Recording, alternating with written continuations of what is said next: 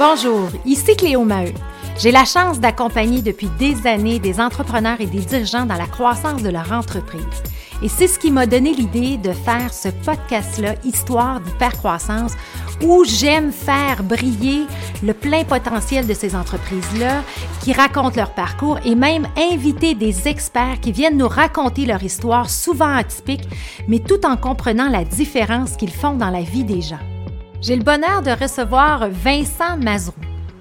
Un personnage coloré, créatif, c'est toujours un plaisir de parler avec lui.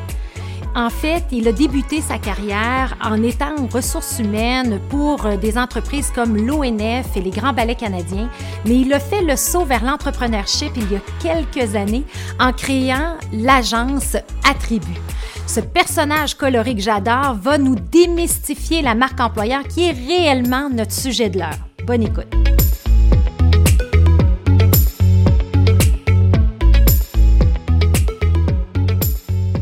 Vincent Mazrou, très heureuse de t'avoir ici au podcast, malgré ton horaire bien chargé. Euh, tu es en pleine période d'hypercroissance dans ton organisation. Tu vas nous parler de ça aussi également. Mais bienvenue. Donc, euh, je suis content que tu aies pris le temps de venir nous voir aujourd'hui en studio. Merci à toi. Je suis très heureux de te voir en chair et en os. oui, c'est vrai. On a fait plein de, on a fait plein de, de, de, rencontres virtuellement dans les deux dernières années. Et je pense qu'on s'est réellement connus par les réseaux sociaux. Oui. Hein? On a, euh, moi, j'ai reconnu le beau veston euh, rose de, de Vincent que j'adore. Et j'espérais, en fait, aujourd'hui que tu puisses le porter. Donc, ça amène cette joie-là, ce sourire-là, euh, cette dynamique-là. Et on va aborder un sujet aujourd'hui. Un, on va parler de toi, bien sûr, mais euh, tu es un spécialiste de la marque employeur. Et on est dans une une, ère de pénurie de main-d'œuvre mm. euh, qui, qui, qui, qui, prend, qui prend de l'ampleur jour après jour. Et je veux, en fait, démystifier ça avec toi pour qu'on puisse aider mes auditeurs à savoir, ben, c'est quoi la marque employeur? Qu'est-ce qu'on fait avec ça? Euh, fait qu'on a plein de beaux sujets super intéressants à discuter. Mais avant tout, euh, ben, Vincent vient de où? Quelles sont tes origines? Et là, tu as fait le son d'entrepreneuriat aussi en 2019. Fait que je veux connaître ton parcours, ton histoire. Mm.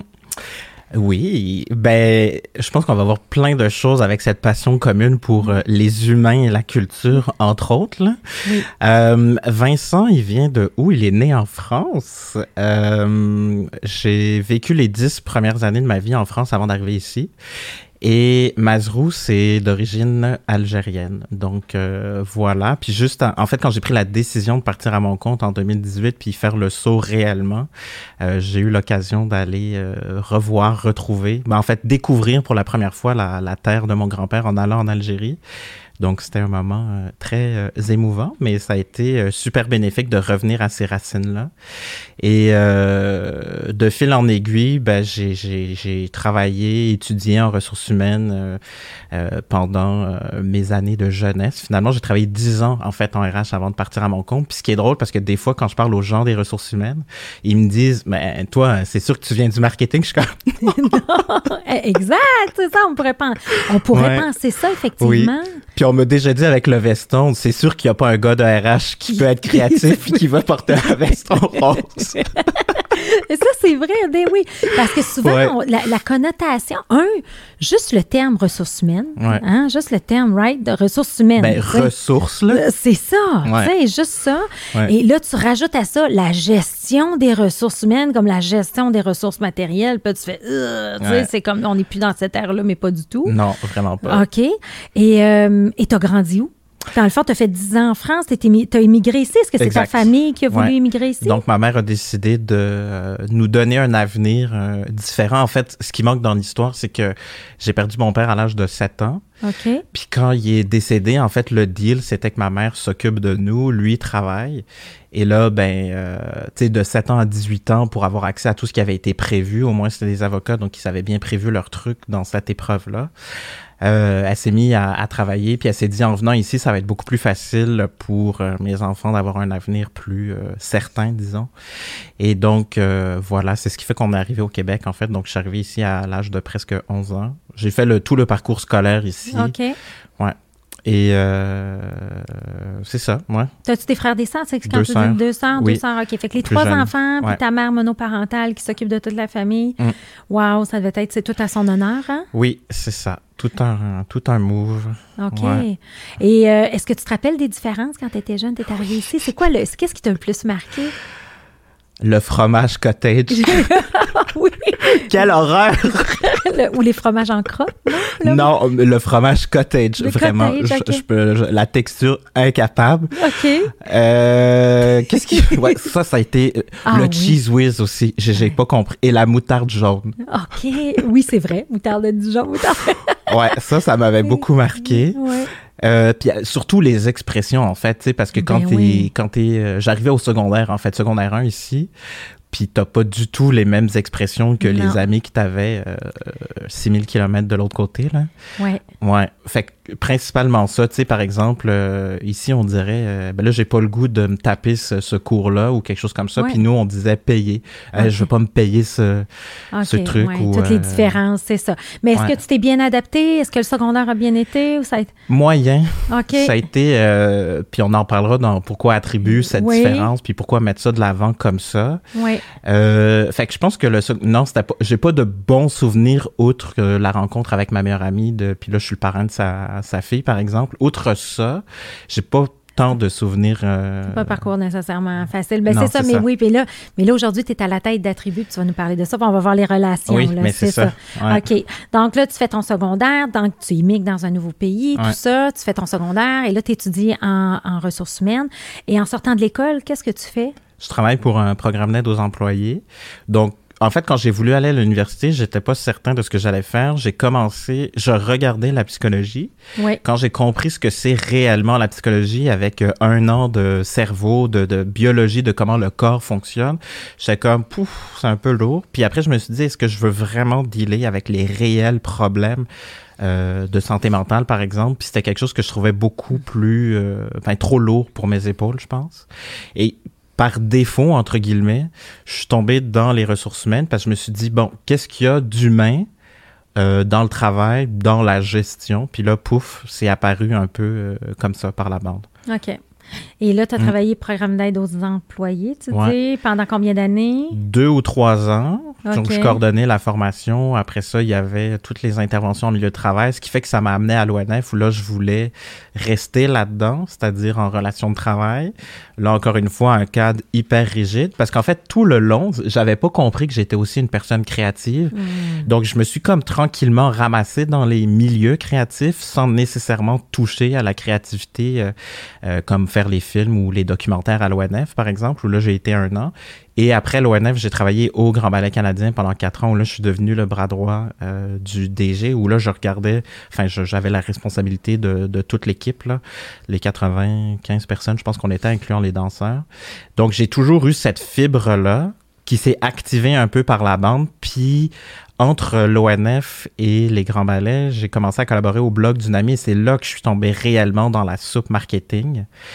Euh, j'ai toujours eu une passion pour les mots et la poésie, mais c'est à ce moment-là que ça a pris toute une autre forme, puis un virage qui fait que là, je suis où je suis. Et j'ai euh, blogué, donc bref, j'ai couru tous les événements pendant des années à écrire après sur ce qui se passait plus en gastronomie, mode ou tout ce qui est lifestyle finalement. Puis c'est là que j'ai découvert ce que c'est le côté plus euh, marketing.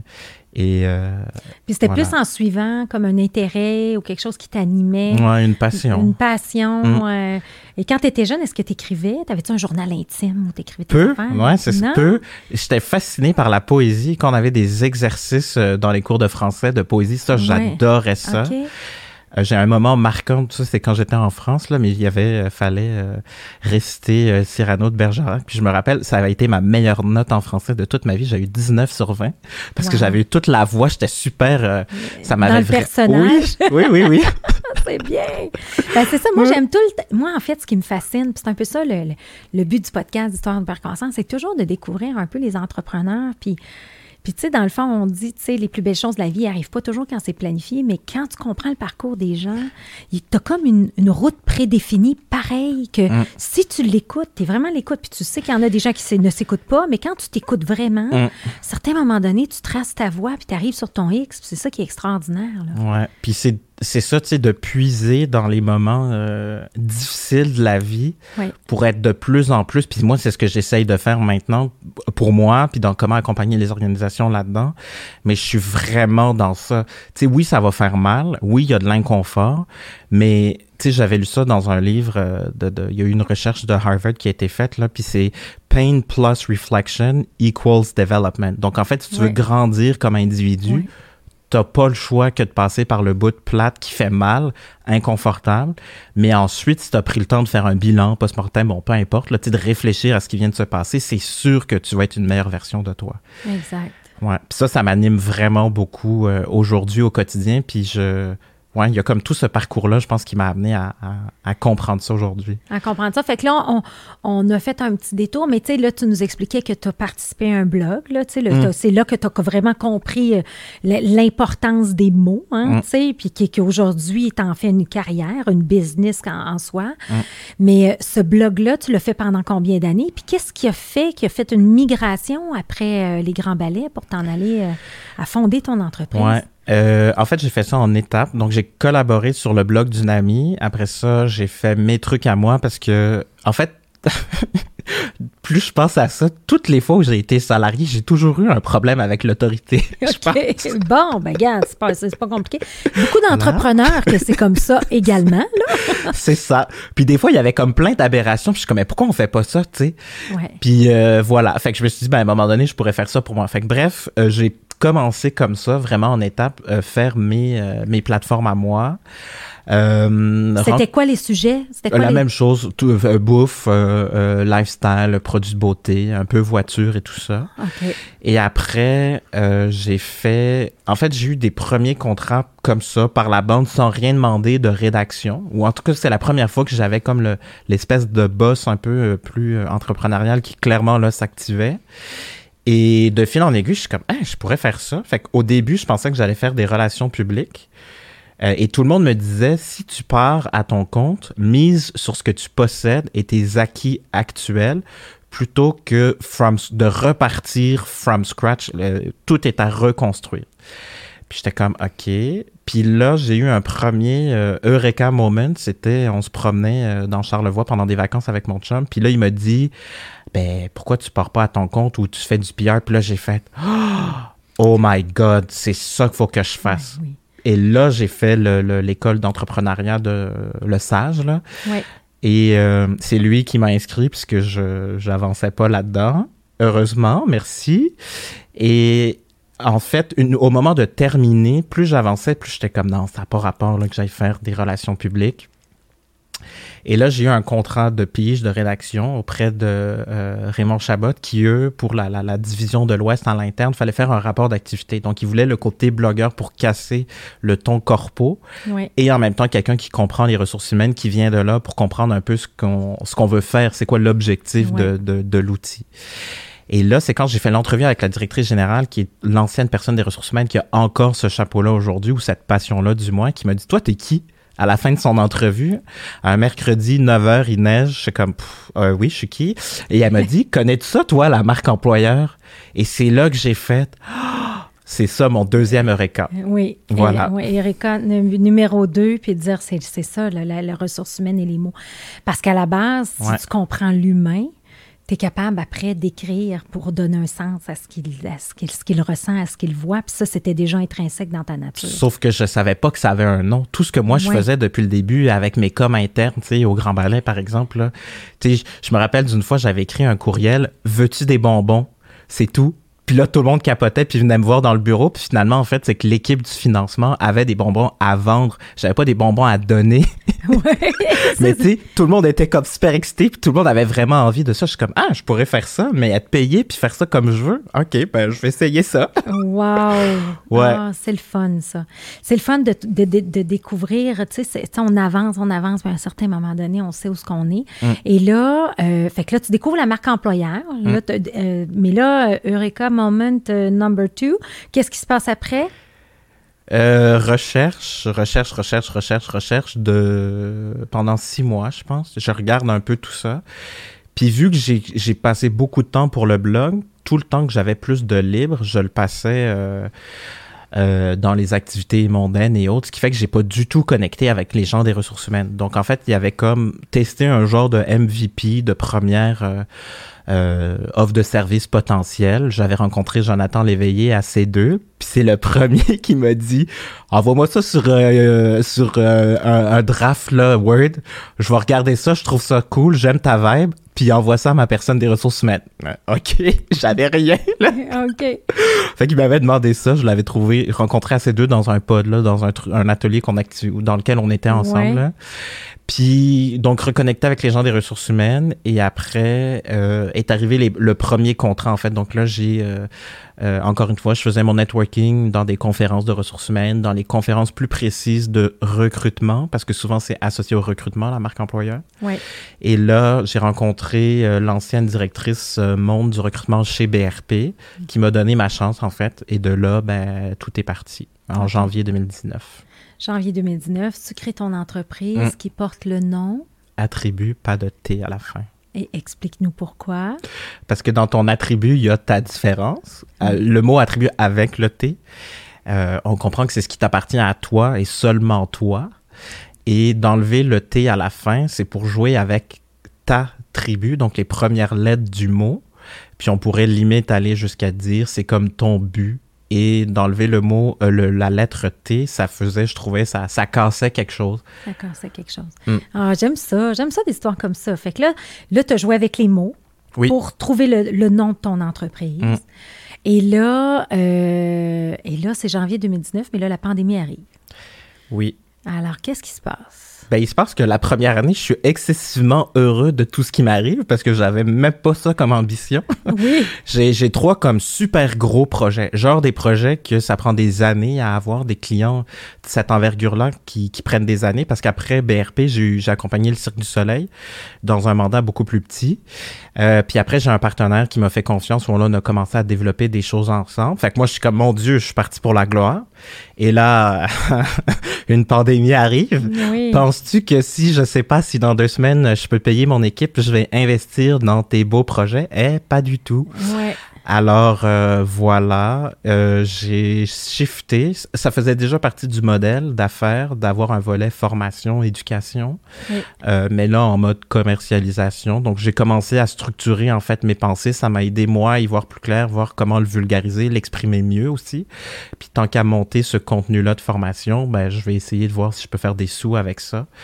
Et voilà, donc en fait, euh, 2020, disons que la majorité de l'année, ça a été plutôt, euh, c'est ça, structurer euh, des contenus, par exemple, de formation, euh, accompagner des gens quand ça a repris un peu plus à l'automne, là. Et puis, euh, cette année, là, clairement, on est ailleurs, là, mais euh, voilà. Là, là, tu vis l'hypercroissance. là. Euh, c'est- quoi après hyper? Y a-tu licorne croissant? oui, c'est ça, c'est ça. T'es en plein dedans. C'est ça. Mais je pense aussi parce que, tu sais, en fait, en fait, ton modèle d'affaires arrive à point parce que on vit le, le, le tu as vu tous les mêmes articles que moi, le Great Resignation, la grande démission. Euh, on parle de 40 des employés qui veulent changer d'emploi. Euh, moi, je le vis avec mes clients, des clients qui ont euh, le directeur des ventes qui est là depuis 10 ans, bonne job, bon salaire, quitte tout pour aller faire sa cuisine chez eux, puis il sait pas ce qu'il va faire après. Ouais. Tu sais, des histoires comme ça, on en voit tout plein, là, Ouais, tu sais, ouais. toi et moi. Et c'est là que ça m'amène au cœur du sujet de, de- de ce que je veux avoir avec toi, Vincent, parce que tu as une connaissance, puis j'aime beaucoup parce que tu es très, euh, justement, éduqué sur le sujet. Mm. Et j'aimerais ça qu'on démystifie ensemble. Lorsqu'on parle de marque employeur, ça veut dire quoi? C'est Mm. quoi? Tu sais, c'est comme... Moi, là, les gens, là, ils comprennent pas. Non. La majorité du monde comprennent pas. Ouais. Fait que c'est quoi la marque employeur? Ben, en fait, il faut comprendre c'est quoi la marque. Oui, avant de comprendre la déclinaison employeur. oui. Euh, Puis au Québec, entre autres, on time beaucoup nos vacances en fonction des vacances de la construction, par exemple. Oui, Fait qu'au Québec, on aime ça, le concret puis le tangible. Oui. Et puis là, je peux faire référence, par exemple, à mon background français, tu sais. Mais en France, on est plutôt dans du philosophique, puis limite, ici, on est hyper débrouillard, mais on, on réfléchit, entre guillemets, moins. Alors qu'en France, c'est complètement l'inverse. On réfléchit trop, puis là, on n'est pas capable d'agir, on est beaucoup plus lent à agir. Oui. Donc ici, les gens ont besoin de concret, de tangible. Puis en fait, ce qu'il faut accepter d'abord et avant tout de la marque employeur, c'est qu'il y a un volet intangible et philosophique. Donc ça, je pense qu'il faut comprendre ça et accepter ça. Comme ta vision peut être concrète, mais elle l'est pas pour ta, elle est, elle est pour toi l'entrepreneur, fort probablement, ou du moins on l'espère, mais elle l'est pas nécessairement pour ta gang. Fait que peut-être que ce rapport-là déjà peut être plus proche des gens. Donc faut comprendre ce qui est une marque. Une marque, en gros, c'est la rencontre de deux perspectives. Ce que moi je dis, ce que je veux faire, et comment c'est perçu et ressenti. Donc ressenti comme dans émotion. Fait que ça aussi, il faut accepter qu'il y a la partie émotive qu'il faut activer parce que les gens achètent pas euh, euh, les attributs tangibles de ton produit. Toutes les entreprises qui ne mettent de l'avant que les attributs tangibles de la nouvelle fonctionnalité qui vient de sortir sur leur dernier téléphone, c'est pas ça qui fait que je vais avoir envie de payer ou d'être fidèle à ça. Si tu me touches au cœur, par contre, avec les émotions que tu communiques et la façon dont tu me le communiques, là, il y a des chances que je vais être euh, fidèle. Puis on peut penser à toutes les marques de luxe. Là. Comment ça se fait qu'un sac Chanel, ça coûte 10 000 ouais. et que c'est sold out et que tu as une liste d'attente de deux ans. Plus c'est cher, plus ils vendent. Exact. Fait que ça n'a rien à voir avec le, le, le, le budget ou pourquoi le, cuir est pas mieux qu'un autre. Là. Non. C'est parce que la marque fait ça ou chez Apple, c'est la même chose. Tu payes 30 de plus pour exactement les mêmes fonctionnalités qu'un un Microsoft, euh, enfin bref, une autre marque. Là. Oui, mais tu le veux pareil, ton téléphone Apple. Ben voilà. Ben pourquoi tu le veux? Ben c'est ça, parce que là, on revient toujours au Golden Circle de Simon Sinek, on revient au why, on revient à le pourquoi qu'on existe, la raison d'être, et toi, tu traduis par tes mots qui est l'attribut, je comprends. Exactement. Donc, une fois qu'on accepte ça, une fois qu'on s'est défini plus clairement, on sait qui on est, ça, c'est la première étape. Il y a, je l'assume-tu? Oui. Et après ça, est-ce que je communique puis je me structure autour de ça? Donc, en fait, pour revenir à la marque employeur, c'est quoi? Ce que moi, je dis, ce que j'ai décidé de faire avec mon équipe et, et le, ressenti de mon équipe, dans le fond, la marque, c'est la rencontre de ça. Donc, plus concrètement, ça peut être de dire, on a une valeur de générosité. Bon, ma valeur de générosité, comment je la traduis en comportement? Oui. Et comment je la traduis en programme RH? Donc, la marque, c'est le fil rouge. C'est comme tout ce qui tient tout, en fait, dans mon entreprise, puis c'est ce qui guide mes décisions. Et c'est pour ça que je parle de marque, limite corporative, plutôt que employeur. Parce qu'après, c'est je crois dans quoi, c'est quoi mes valeurs, puis après ça, je décline pour mon consommateur, mon partenaire, mon employé. Donc, si on reprend l'exemple de générosité, ben, ça veut dire que dans ta politique de rémunération globale, si tu as une valeur de générosité et que le marché offre trois semaines de vacances puis euh, 1000 dollars de formation par année, toi, tu te dois logiquement, si tu es cohérent, donner plus que le marché, si tu es généreux. Donc, ça veut dire quatre semaines, cinq semaines de vacances, puis 2500 dollars de formation, par exemple. Mhm. Et c'est comme ça que tu traduis une valeur concrètement en initiative de ressources humaines. OK. Et toi, c'est quelque chose que tu vas même accompagner tes, tes, clients jusque-là, dans le fond, à faire les liens, à faire tout ça? Oui, puis ce qui est difficile, en fait, c'est que c'est transversal. L'approche est transversale, la marque employeur, donc ça appartient à tous. C'est pas que l'affaire du recrutement. Ou du marketing, puis on fait un beau site web sexy, puis les gens confondent aussi le côté branding versus marketing. Oui. Beaucoup. Ouais, fait qu'on limite, on peut repartir de ça. Pourquoi c'est la marque? Puis ça, là, une fois que c'est fait, une fois, on n'y touche plus. Oui. C'est la fondation de la maison. J'ai coulé mon béton, c'est solide, ça tient. Oui. Le marketing RH, c'est comment? Fait que là, c'est euh, je veux-tu euh, un plancher de bois franc ou un plancher de marbre, puis mes murs rose, bleu ou vert? Et après ça, il y a quoi? Fait que pourquoi, comment, quoi. Et là, le quoi, c'est mon expérience employée, expérience candidat ou mon recrutement. Et là, c'est le vendeur du condo modèle qui va aller chercher du monde pour, hey, regarde mon condo, il est tout beau, il est tout prêt. Exact. Oui, voilà. C'est ça. Mais c'est bon parce que souvent, je vais arriver dans des organisations, on va dire, ah, nous autres, on est super bons en marketing. Ils, ont une très belle image, hum. ils ont un beau branding, hum. mais ils n'ont pas nécessairement du marketing pour venir supporter cette marque-là, le, le fameux branding. Fait que je suis contente, je suis contente qu'on en parle parce que ça, il y a une incompréhension. Les gens n'ont pas nécessairement la, les, connaissances et les compétences reliées à mmh. ça. alors là, alors là, là où on se rejoint, Hum. OK? Puis moi, je, moi je, travaille toujours avec ça, avec mes clients. C'est, moi, j'appelle ça la raison d'être, là, qui devient un peu le why. Mais tu sais, c'est qu'aujourd'hui, et il y a une étude qui est sortie sur McKinsey euh, il n'y a pas longtemps, qui disait les cinq priorités des CIO. Et une de ces priorités-là, dans les, des, des, PDG, dans le fond, dans la nouvelle, nouvelle normalité, une des priorités, c'est Operate with Purpose opérer avec une raison d'être. Hum. Alors toi, quand tu parles des fondements et les attributs et comprendre qui on est, c'est d'être capable de savoir qui nous sommes et qu'on a envie d'être pour donner un sens à ce que les gens vont faire. Exact.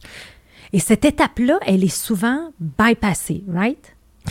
Euh, l'étape de collecte d'informations de on est qui nous autres, ah, pas le temps, là. Moi, il faut que je recrute, là. Exact. Oui, fait que celle-là, c'est souvent la plus difficile à faire comprendre. C'est pour ça qu'il y a vraiment une différence entre marque employeur et marketing RH. Et dans le marché à l'heure actuelle, presque tout le monde est sorti de la terminologie marque employeur quand ils se définissent dans les, les offres de services et les accompagnements qu'ils offrent aux organisations, parce que c'est là que le marché se situe. Puis moi, malgré pandémie, pas pandémie, avec mon petit drapeau dans le vent, j'étais là, non, non, on fait de la marque, on fait de la marque. Oui, oui, oui, oui. Pour ces raisons-là, parce que, et là, aujourd'hui, je sais pas quand ça va être diffusé, mais probablement bientôt, là, en fin de 2021, on est à se re-questionner profondément dans qui on est puis dans pourquoi on fait les choses. Parce qu'en fait, moi, les gens, ils me viennent avec deux questions quand ils viennent me voir. Bon, j'ai un problème de recrutement ou de fidélisation, je fais quoi? Ou, notre culture est vraiment chouette. Comment on fait pour mettre des mots dessus et se différencier? Mais tant que tu n'as pas collecté cette information-là une bonne fois pour toutes, puis après, idéalement, euh, plusieurs fois euh, dans l'année, là, mais quand même, faire la vraie bonne affaire une fois pour toutes, ben, tu ne sauras jamais comment répondre à cette question-là. Non, jamais. pas capable. Alors là, ce que les gens font, c'est qu'ils vont pousser, ils vont dire, oui, oui, j'en fais du marketing. Puis ils poussent du contenu sur les réseaux sociaux, ils poussent plein d'affaires, mais c'est pas rattaché, il n'y a pas de cohérence. Non. Et toi, ce que tu amènes aussi, je pense, Vincent, beaucoup, c'est de la cohérence et de la compréhension. Exact. Dans l'ADN de la business. C'est comme, euh, ben oui, mais attends une minute, on va donner un sens. Pourquoi qu'on le ferait? Fait que tu, reviens à, tu reviens à la base, les fondements, mm. pour après être capable de le faire. Fait que ça, c'est bon. Et, et là, je serais curieuse de t'entendre parce que tu, tu, tu deals avec pas mal d'organisations. Et, quelles sont les pistes de solutions pour les deux questions les plus fréquentes que tu as? Tu sais, tu nous as parlé de la fidélisation, recrutement, puis là, on s'entend-tu? Tout le monde a des mm. problèmes de fidélisation, recrutement. Par, par quel bout l'entrepreneur doit prendre ça? Euh, ouais. Ça dépend. Oui. en fait, ça dépend du temps et de la profondeur que tu veux donner à cet exercice-là. Oui. Est-ce que tu y crois? Est-ce que tu veux vraiment avancer? Une bonne fois pour toutes, justement, là-dessus, puis tout y est comme il faut, avoir le vrai bon frame ou pas. Si tu veux plus faire du patchage, en fait, je pense que là, la conversation, c'est es-tu conscient des risques? Puis si tu es à l'aise avec ça, so be it. À ce moment-là, ce qu'on fait dans le parcours, c'est qu'on va plutôt équiper l'équipe de recrutement ou l'équipe talent. Puis on regarde euh, c'est quoi les personas. Fait qu'on est vraiment dans une logique de recrutement pur et dur.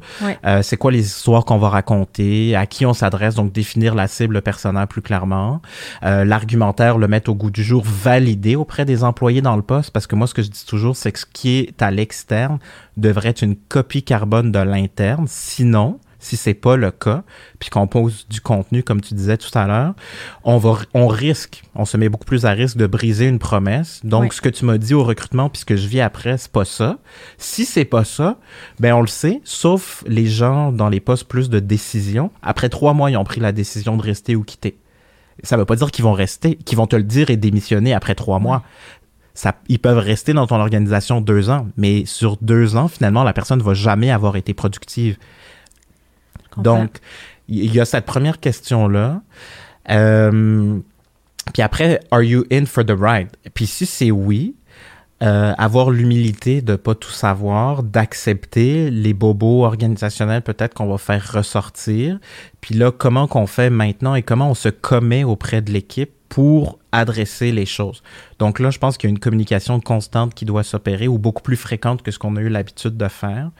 Donc, soit tu commences avec un audit, puis tu regardes un peu pour faire un portrait de ta situation. Une fois que tu as ton audit, euh, tu regardes quel plan de match, en fait, je veux avoir pour combler l'écart, finalement, entre où est-ce que je suis puis ce que je veux atteindre. Pourquoi je suis pas capable d'atteindre ma vision? Pourquoi je suis pas capable de soutenir ma croissance? Parce que l'autre chose, quand c'est les entrepreneurs qui viennent vers moi, soit ils veulent se préparer à ça, donc ils sont super prévoyants, ou à l'inverse, et là, je suis plus capable de livrer mes projets, je commence à avoir un problème de réputation dans le marché parce que ma gang, elle livre pas. Oui. Puis là, ben, je perds des contrats.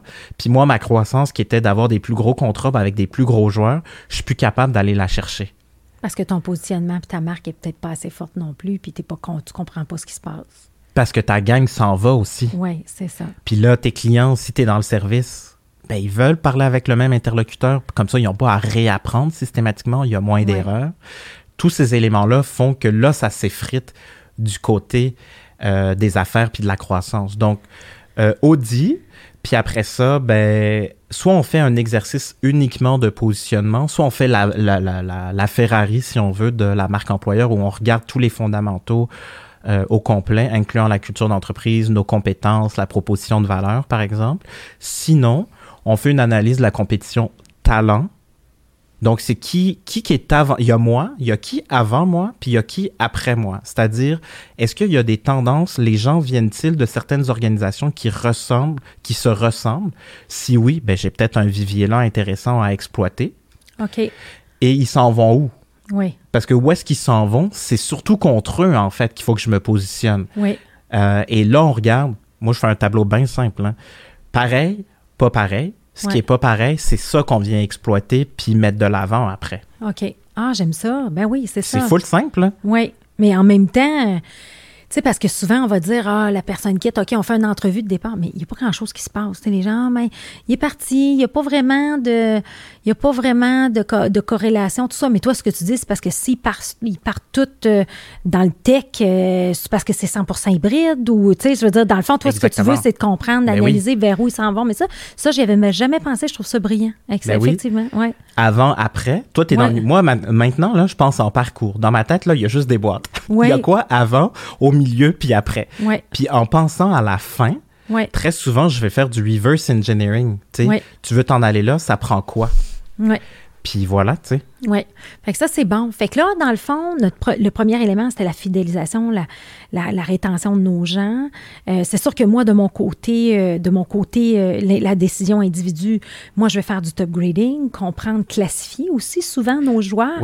Parce que des fois, on va les traiter tous de la même façon, mais sur 100 joueurs, si tu as 10 superstars, puis que tu ne les traites pas aux petits oignons, puis qu'ils n'ont pas un traitement VIP, puis que tu les traites pareil comme les 10 moins performants, pas bons, qui te drainent vers le bas, c'est sûr que tes A vont s'en aller. Exact. C'est ça, c'est comme... Puis tu touches un excellent point. Euh, j'ai une cliente récemment qui me dit, moi, euh, le plan de rétention que je veux qu'on fasse ensemble, il y a un volet fidélisation et rétention au début, j'étais comme, ben là, de quoi qu'elle parle? Moi, je, déteste le mot rétention.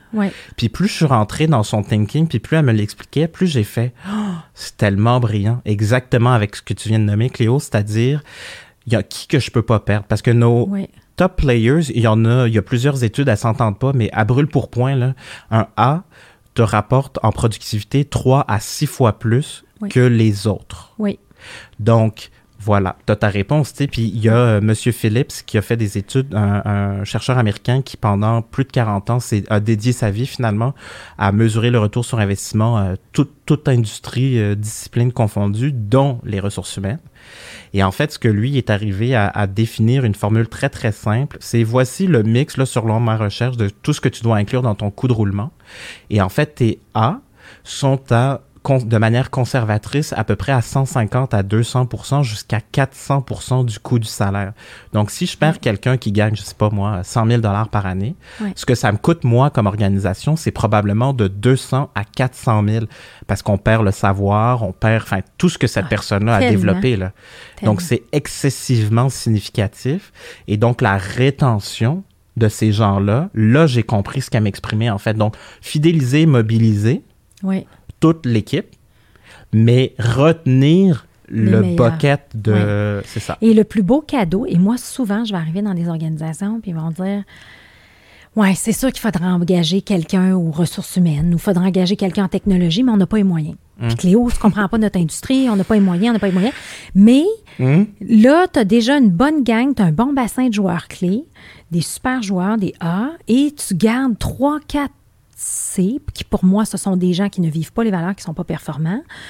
Mais ces gens-là, tu les tolères, mais le plus beau cadeau que tu peux faire à tes A pour la rétention, c'est élimine tes C. Parce qu'ils vont te le dire, puis ils s'attendent à ça. Ils sont en train de pallier. Oui. Eux, ils prennent les bouchées doubles à cause de l'incompétence qu'il y a là. Exact. Alors, Ouais. les entreprises qui sont capables de viser l'hypercroissance, c'est qu'ils deviennent carrément intolérants à la non-performance. Hum. Et toi, tu parles beaucoup, et j'aime, tu as une addition qui donne la performance. C'est Ah quoi? oui. C'est la... Euh, marque, foi, culture, Exact. égale performance. Exactement. Oui. Puis c'est un peu ça, tu sais, dans l'approche, il faut penser à ça, tu sais, dire, regarde, si je mets du temps à définir ma marque, Mm. je mets du temps dans ma culture de fidélisation, de mobilisation de mes troupes, mais la performance va suivre nécessairement. Mais comme, comme joueur, tu te dois, comme, comme en- en- entrepreneur, tu te dois de faire des choix difficiles. Puis c'est là qu'on embarque dans le courage managérial. Ça, c'est une autre affaire. Mais effectivement. Le deuxième élément, tu sais, en termes de culture et fidélisation, Hum. C'est quoi les bonnes pratiques? Qu'est-ce que tu vois? Comment on doit l'aborder? Tu sais, parce qu'on n'est pas à table de ping-pong là, dans la cafétéria. Tu sais, c'est... Euh, ce qui revient beaucoup, ben d'ailleurs, merci de m'avoir partagé ce livre-là. Ce qui m'a le plus marqué de Renovate Your Culture, dont tu m'as Oui, parlé, oui, oui, c'est honorer le passé. oui. Ça, là, ça m'a jeté à terre parce que c'est.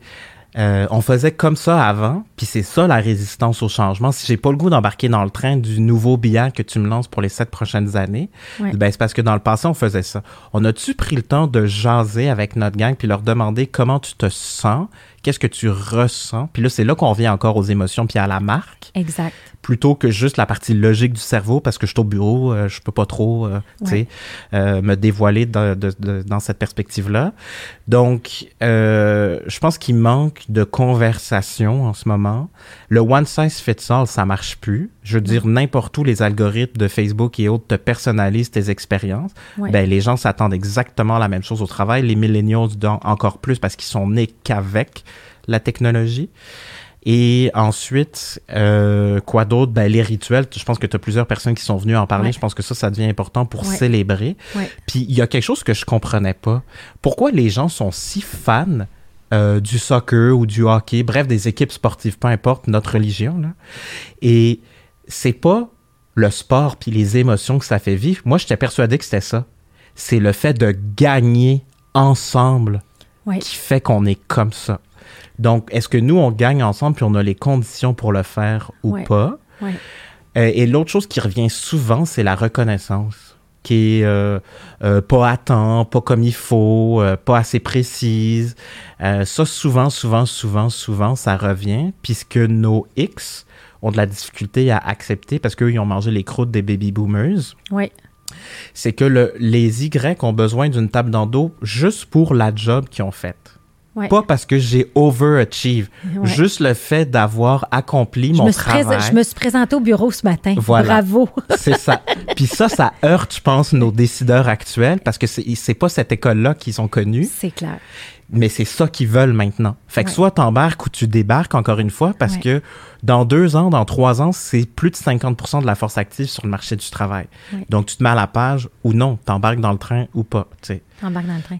Mais c'est vrai, oui, c'est ça. Puis, tu sais, bon, mais je suis contente que tu aies apprécié ce livre-là. Là, c'est de Cul- Culture Renovation. Tu sais, on n'est pas dans la. Il faut pas toujours se réinventer. Encore là, on revient au fondement de la marque. Exact. On revient au format, mais il faut la, faut la faire évoluer, cette marque-là, avec les tendances, comme tu nous nommes, de la personnalisation. Euh, comme aujourd'hui, les gens veulent une flexibilité dans un monde hybride de travail. Il n'y a plus personne qui veut retourner au 100 au travail. Puis ils veulent le personnaliser. Moi, je suis une maman, je vais arriver plus tôt. Euh, moi, ouais. moi, je suis un jeune, je sors plus tard le soir, je veux rentrer plus tard. Euh, tu sais, ça, c'est une réalité avec laquelle les entrepreneurs n'ont pas le choix de composer, Mm. euh, mais doivent la rattacher. Puis, puis, tu sais, on parle toujours que le plus grand frein, moi, je dis toujours dans les trois goulots de croissance, le plus grand frein à la, le plus grand frein à la croissance est le développement du talent. Ça, c'est l'autre gros, gros, gros point. Fait que sans rentrer dans les détails, j'ai un client qui, je faisais une entrevue récemment avec un client qui me dit, ben là, euh, si j'ai forme, là, c'est quoi mon retour sur investissement? J'ai forme deux ans, il performe à 50% quand est-ce qu'il est rentable? Puis je suis pas capable de le garder plus que trois ans. Fait que là, moi, je ça, mais ça, puis ça, il me le disait, il dit Vincent, par contre, je, je suis pas baqué, j'ai pas fait mes, mes études, mes analyses, donc je peux pas te dire si c'est vrai ou non. Mais le grand, grand, grand point qui fait que ça va fonctionner dans le futur, c'est d'accepter ça. Sommes-nous un lieu de passage, donc une école de formation? Oui, non. Les gens, ce qu'ils veulent, là, pour rester, les gens, ils veulent grandir, avoir des projets, puis être stimulés. Est-ce que ce que tu proposes, c'est stimulant Mm. ou pas? Et est-ce que tu as un parcours clair à me proposer? Ça, là, ça, c'est presque toujours absent. Puis je pense que le gros, gros point sur lequel se focaliser sur, dans le futur, avec l'économie de plus en plus dans le service, de plus en plus, Ouais. euh, plus on va être dans une économie du savoir, du cerveau. Notre talent, en fait, c'est notre comment. Oui. Parce que j'ai beau être l'entrepreneur avec la meilleure stratégie, la, même, la meilleure vision du monde, si ça s'exécute pas, ben, je- les gens, ils achètent pas ta stratégie, ils achètent ce qui résulte de ça, ton produit, ton service, bon, peu importe. Puis tout le thinking que toi, derrière, t'as as réfléchi, ils achètent en partie ça dans le service. En, en produit, c'est beaucoup moins tangible, mais le, le, le, ce qui fait que le tangible que j'achète, ça marche, c'est comment, puis comment, Ouais. c'est les gens. Exact. Fait qu'est-ce que tu as investi en eux ou pas, c'est ça qui va les retenir. Puis dans les, les- les raisons de départ de mes clients, majoritairement, là, on- puis on parle de très concret, là, 2021, euh, bon, salaire, puis on n'est pas obligé de rentrer là-dedans parce qu'on peut en parler pendant des heures, Oui. mais outre le salaire, c'est, euh, j'ai pas de clarté sur ce que je peux faire. Oui. Qu'est-ce que je vais apprendre, puis quand? Oui. Quand je vais apprendre? Oui. Pas dans cinq ans, là. Moi, là, Amazon, là, dans deux jours, c'est à la porte. Oui. Comment ça se fait que ça me prend trois ans pour euh, peut-être avoir une promotion? Peut-être. Puis aujourd'hui aussi, l'autre affaire que je vois, c'est que les gens, quand on parle de parcours, ça veut pas dire. Ça veut pas dire, euh, ça veut pas dire, euh, je, veux, je, veux, je veux un parcours pour monter les échelons. Non, pas du tout. Puis Exact. parce que j'ai- animé un, atelier dans le Cercle des présidents la semaine passée qui, où, où je parlais, dans le fond, de, de, de quelles sont les organisations qui ont des plans de succession ou pas. Ouais. Ah oui, a- je l'ai vu sur ton LinkedIn, je pense. Oui, et il y a beaucoup de présidents qui disaient, écoute, moi, là, j'en ai pas de relève, là, parce que je suis pas sûre que ça le tente d'avoir toute cette pression-là. Hum. Mais par contre, les gens sont intéressés d'apprendre, de se développer, de, tu sais. Alors, quand on parle de parcours, souvent dans les organisations, je vais dire, ben si cette personne-là adore et, et grano, puis elle récupère tout, mais pourquoi tu ne mets pas en charge du, de développer le comité de développement durable, puis c'est elle qui gère cette initiative-là au sein de l'organisation? Exact. Elle a un impact. Puis, mais c'est comme si toutes les équipes de direction se mettaient toute la pression de, de, de muter vers les nouvelles tendances, puis vite, vite, vite, puis ça prend énormément de temps. Alors que des parcours, ça veut pas dire un parcours de monde traditionnellement comme on l'a vu. Tu sais, toi puis moi, on a des parcours complètement atypiques, Mm. mais on est sur notre X, puis on tripe, puis on est passionné, puis on aime ce qu'on fait. Sais. Fait que cette notion-là n'est pas vue non plus. Non. Euh, en fait, plus ça avance, là, plus je pense que le frein à la culture, euh, rétention, fidélisation, recrutement, c'est la structure de l'entreprise. Puis je pense que là, on a des. Tout le monde se plaint des silos, comment ça, ta, ta, ta. Mais qu'est-ce qu'on fait pour créer des ponts, en fait, entre les gens, Oui. les équipes, les générations, les membres du comité de direction? Moi, en haut, ça se tient-tu ou ça se tient pas? Ouais. Parce que moi, j'ai des équipes, quand ça se tient pas, là, ben, qu'est-ce que tu penses qui arrive en dessous? C'est sûr et certain. Puis moi, c'est pour ça que je travaille toujours avec les équipes de direction. Puis les Hum. équipes de direction vont dire Ouais, mais Cléo, quand est-ce qu'on cascade ça, notre gang Quand est-ce qu'on cascade Je vais dire Pouvez-vous juste commencer par être bon entre vous autres? Exact. Tu sais, être- super aligné, avoir Ouais. une bonne compréhension de c'est quoi l'alignement stratégique. Est-ce qu'il est inspirant? Y a-t-il quelque chose d'émotif là-dedans? Exactement. Quand on rêve au grand, on rêve au, au behind, là, tu sais, qu'on Ben, parlait, le but. Ouais. Puis après ça, si vous êtes toute la gang, tu sais, comme motivés, ben là, c'est facile d'embarquer les gens dans l'aventure, puis que chacun y trouve son parcours, puis connecte, tu sais, puis le X de l'employé connecte au, au X de l'organisation, tu sais. Mais, Ben oui. mais, mais c'est quoi la structure idéale? Parce que les gens ne se rendent jamais là. Oh my God. J'ai pas la réponse à cette question-là, mais pour moi, ce qui est sûr, c'est que dans mon parcours, j'ai rencontré plusieurs gens de plein d'horizons, puis j'essaie de prendre les, ben, un peu comme toi, je pense qu'on prend les meilleures pratiques tout Oui. bord, tout côté, peu importe la discipline, en fait. Oui. Et je pense que ça vient vraiment du design, de repenser au cœur qu'est-ce qui est utile? En fait, moi, maintenant, je parle beaucoup de marque utile. Donc, tu sais, en entrepreneuriat, tu vends soit parce que tu règles un problème, soit parce que tu fais rêver les gens. Ouais. Je pense que ce qui est durable, c'est quand tu euh, règles le problème. C'est là où c'est beaucoup plus ben, fidèle, les gens vont revenir, le panier d'achat augmente, ou il va sur la durée va être beaucoup plus conséquent. Mettons que le rêve, si finalement euh, la promesse n'a pas été livrée, je risque d'être déçu, je reviens pas. Bon, Ouais. ben une fois qu'on on- on- on pense et on part de nos gens, ben il y a comme c'est quoi l'équilibre pour tricoter ma vision, ce que moi je veux, Oui. puis la place que je donne à mon équipe, puis ça, je- outre que tester et, et se donner les conditions d'en parler, euh, je sais pas en fait. Je, je- je pense qu'il faut juste s'asseoir, le repenser, le redesigner. sais. Il y a, il y a des organisations, c'est un marché de, de, des jobs, des compétences, puis des projets. Fait qu'il y a comme un pool, puis là, on pige dedans si on a le goût de ou pas le faire. Fait que toutes les tâches ou les projets ou les responsabilités que les gens dans l'équipe n'ont pas envie de faire, ça se fait pas. Ouais. Puis là, tu as l'allocratie ou des choses comme ça qui, qui- dont on a peut-être entendu parler. Là, ça a l'air super difficile parce que là, qui est imputable? Donc là, il y a la question de contrôle. Donc là, c'est trop flou. Ouais. Euh, donc, j'ai pas réponse à ta question, mais... Mais euh, non, mais, mais en fait, mais en fait, je pense qu'on est à la même place parce que moi non plus, je n'ai pas la réponse. Mais, mais tu sais, en fait, ce qu'on dit les deux, c'est que si on est vraiment capable, comme équipe de direction, d'être connecté avec ce qui nous fait vibrer, mais de l'adapter au goût du jour Ben ouais, et de moduler cette transformation-là en impliquant les jeunes qui ont une façon complètement différente, mais qu'on les embarque dans cette aventure-là, euh, ben là, c'est là que tout prend son sens, puis chacun y trouve sa place. Mais on, on ne permet pas ça. Souvent, ça va graviter à un niveau. Il n'y aura pas de cascade. Puis après ça, on va dire, ben voyons, pourquoi qu'on parle du... OK, oui, mais garde, décentralise un peu ce, ce- ce- cette notion-là de, de- Moi, j'ai un client, c'est le mot bienveillance, tu sais, une organisation qui a été, qui a été partie il y a 70 ans par son grand-père. Euh, Aujourd'hui, ma cliente est à la tête de cette business-là, 2500 employés. Puis, tu sais, le mot bienveillance, c'est toujours au cœur de la marque. On est bienveillant, ça veut dire quoi?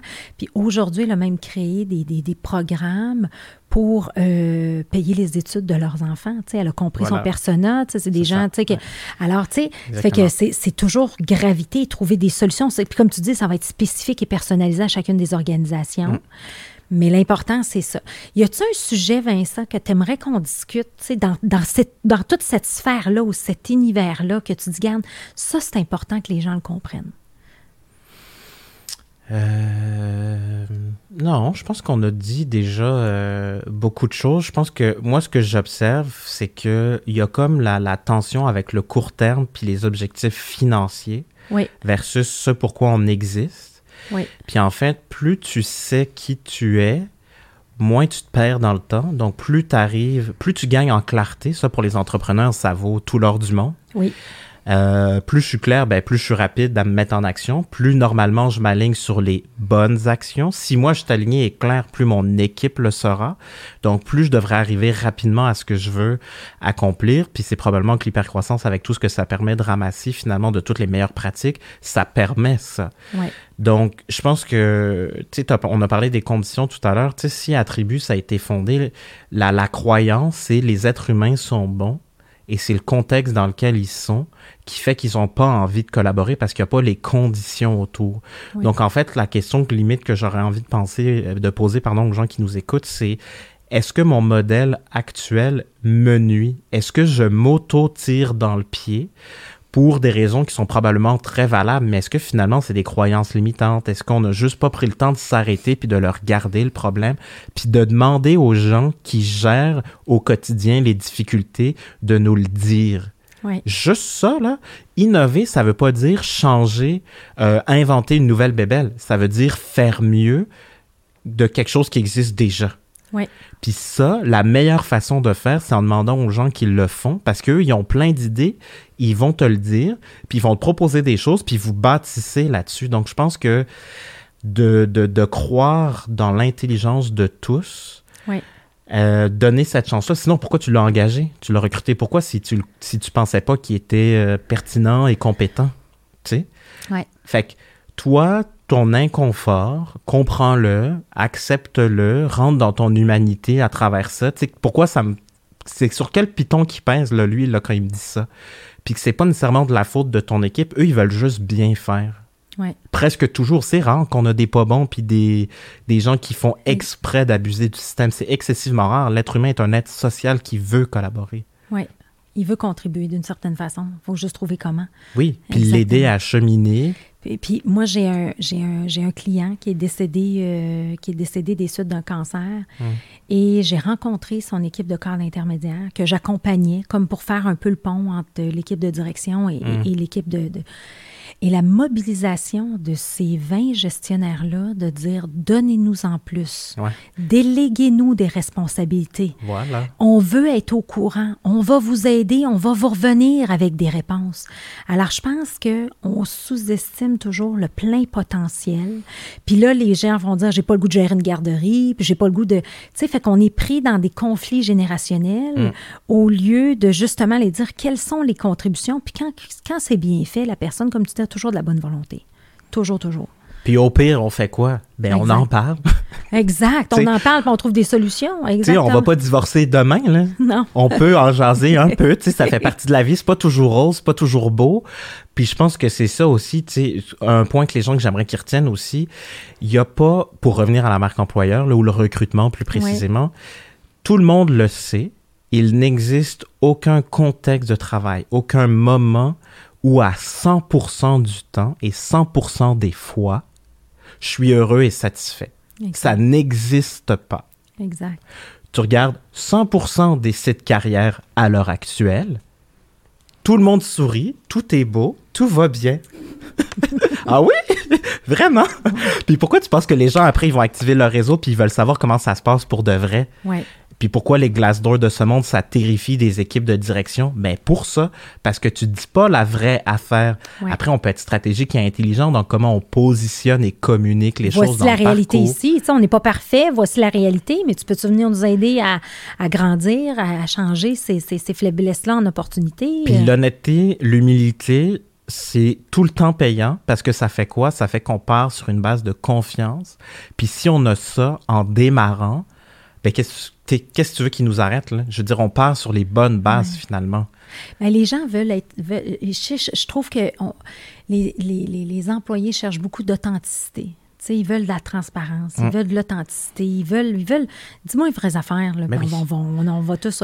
Et c'est ce qui m'amène aussi parce que je veux mettre de l'avant un super podcast que tu as débuté qui s'appelle Des humains et des marques. Mm. Et quelle est l'intention de ce podcast-là?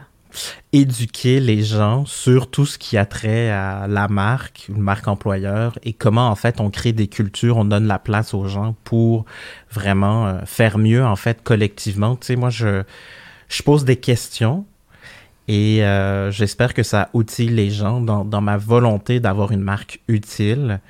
Ben, c'est vraiment ça. Tu sais, je l'ai vraiment conçu dans une logique de euh, éducative. Donc, je pars avec une thématique. Il y a un invité, dont toi. Le, au moment où nous, ça sera diffusé, celui-ci, le nôtre oui. sera déjà diffusé. Oui.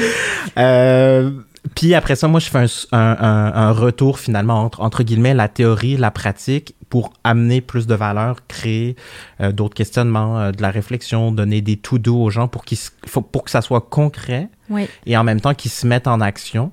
Puis j'ai eu plusieurs feedbacks de gens qui m'ont dit Waouh, on a écouté ton podcast, puis on a fait des rencontres d'équipe après pour réfléchir à comment mieux, selon la thématique, euh, régler notre défi. Exact. Puis tu, tu mets quand même beaucoup d'outils. Hein, Oui, à ben, la fin, c'est ça, des, des liens, des Ouais. articles. Non, très, très, très inspirant. Merci. Donc, euh, qu'est-ce qu'on peut euh, souhaiter à Vincent pour le futur? Mon Dieu, quelle question. Euh, ben moi, ça me fait du bien à mon humanité, ce qui arrive, de voir que les gens, les entreprises, les entrepreneurs, les équipes de direction veulent investir dans leurs talents, dans leurs ressources humaines. Donc, on se donne les moyens finalement de faire mieux ensemble, puis qu'on donne cette place-là aux humains. Fait que tu sais, si moi je peux continuer à collaborer avec eux, bon là, euh, partout dans le monde, fait qu'on peut me souhaiter euh, ça. À l'international, Voilà. exact. à partir de Londres, euh, en partie. Oui. Voilà. Fait que, que cette aventure-là euh, européenne euh, se passe bien. Ben moi, je pense que tu as tous les attributs pour réussir. mon cher. Alors, je te remercie infiniment d'avoir participé au podcast. C'était vraiment, euh, je suis contente d'avoir pris le temps, puis c'était riche euh, en discussion, en pertinence, en cohérence. Alors, euh, je te remercie. On a toutes les deux la même mission, puis je suis convaincue qu'on va en avoir aidé plus qu'un avec ce podcast-là. Ben, merci de faire ce que tu fais, puis de donner une voix, puis j'espère que ça va pouvoir aider tous les gens qui nous ont entendus et écoutés. Vive l'humain. Merci. Tellement. oui, merci, merci.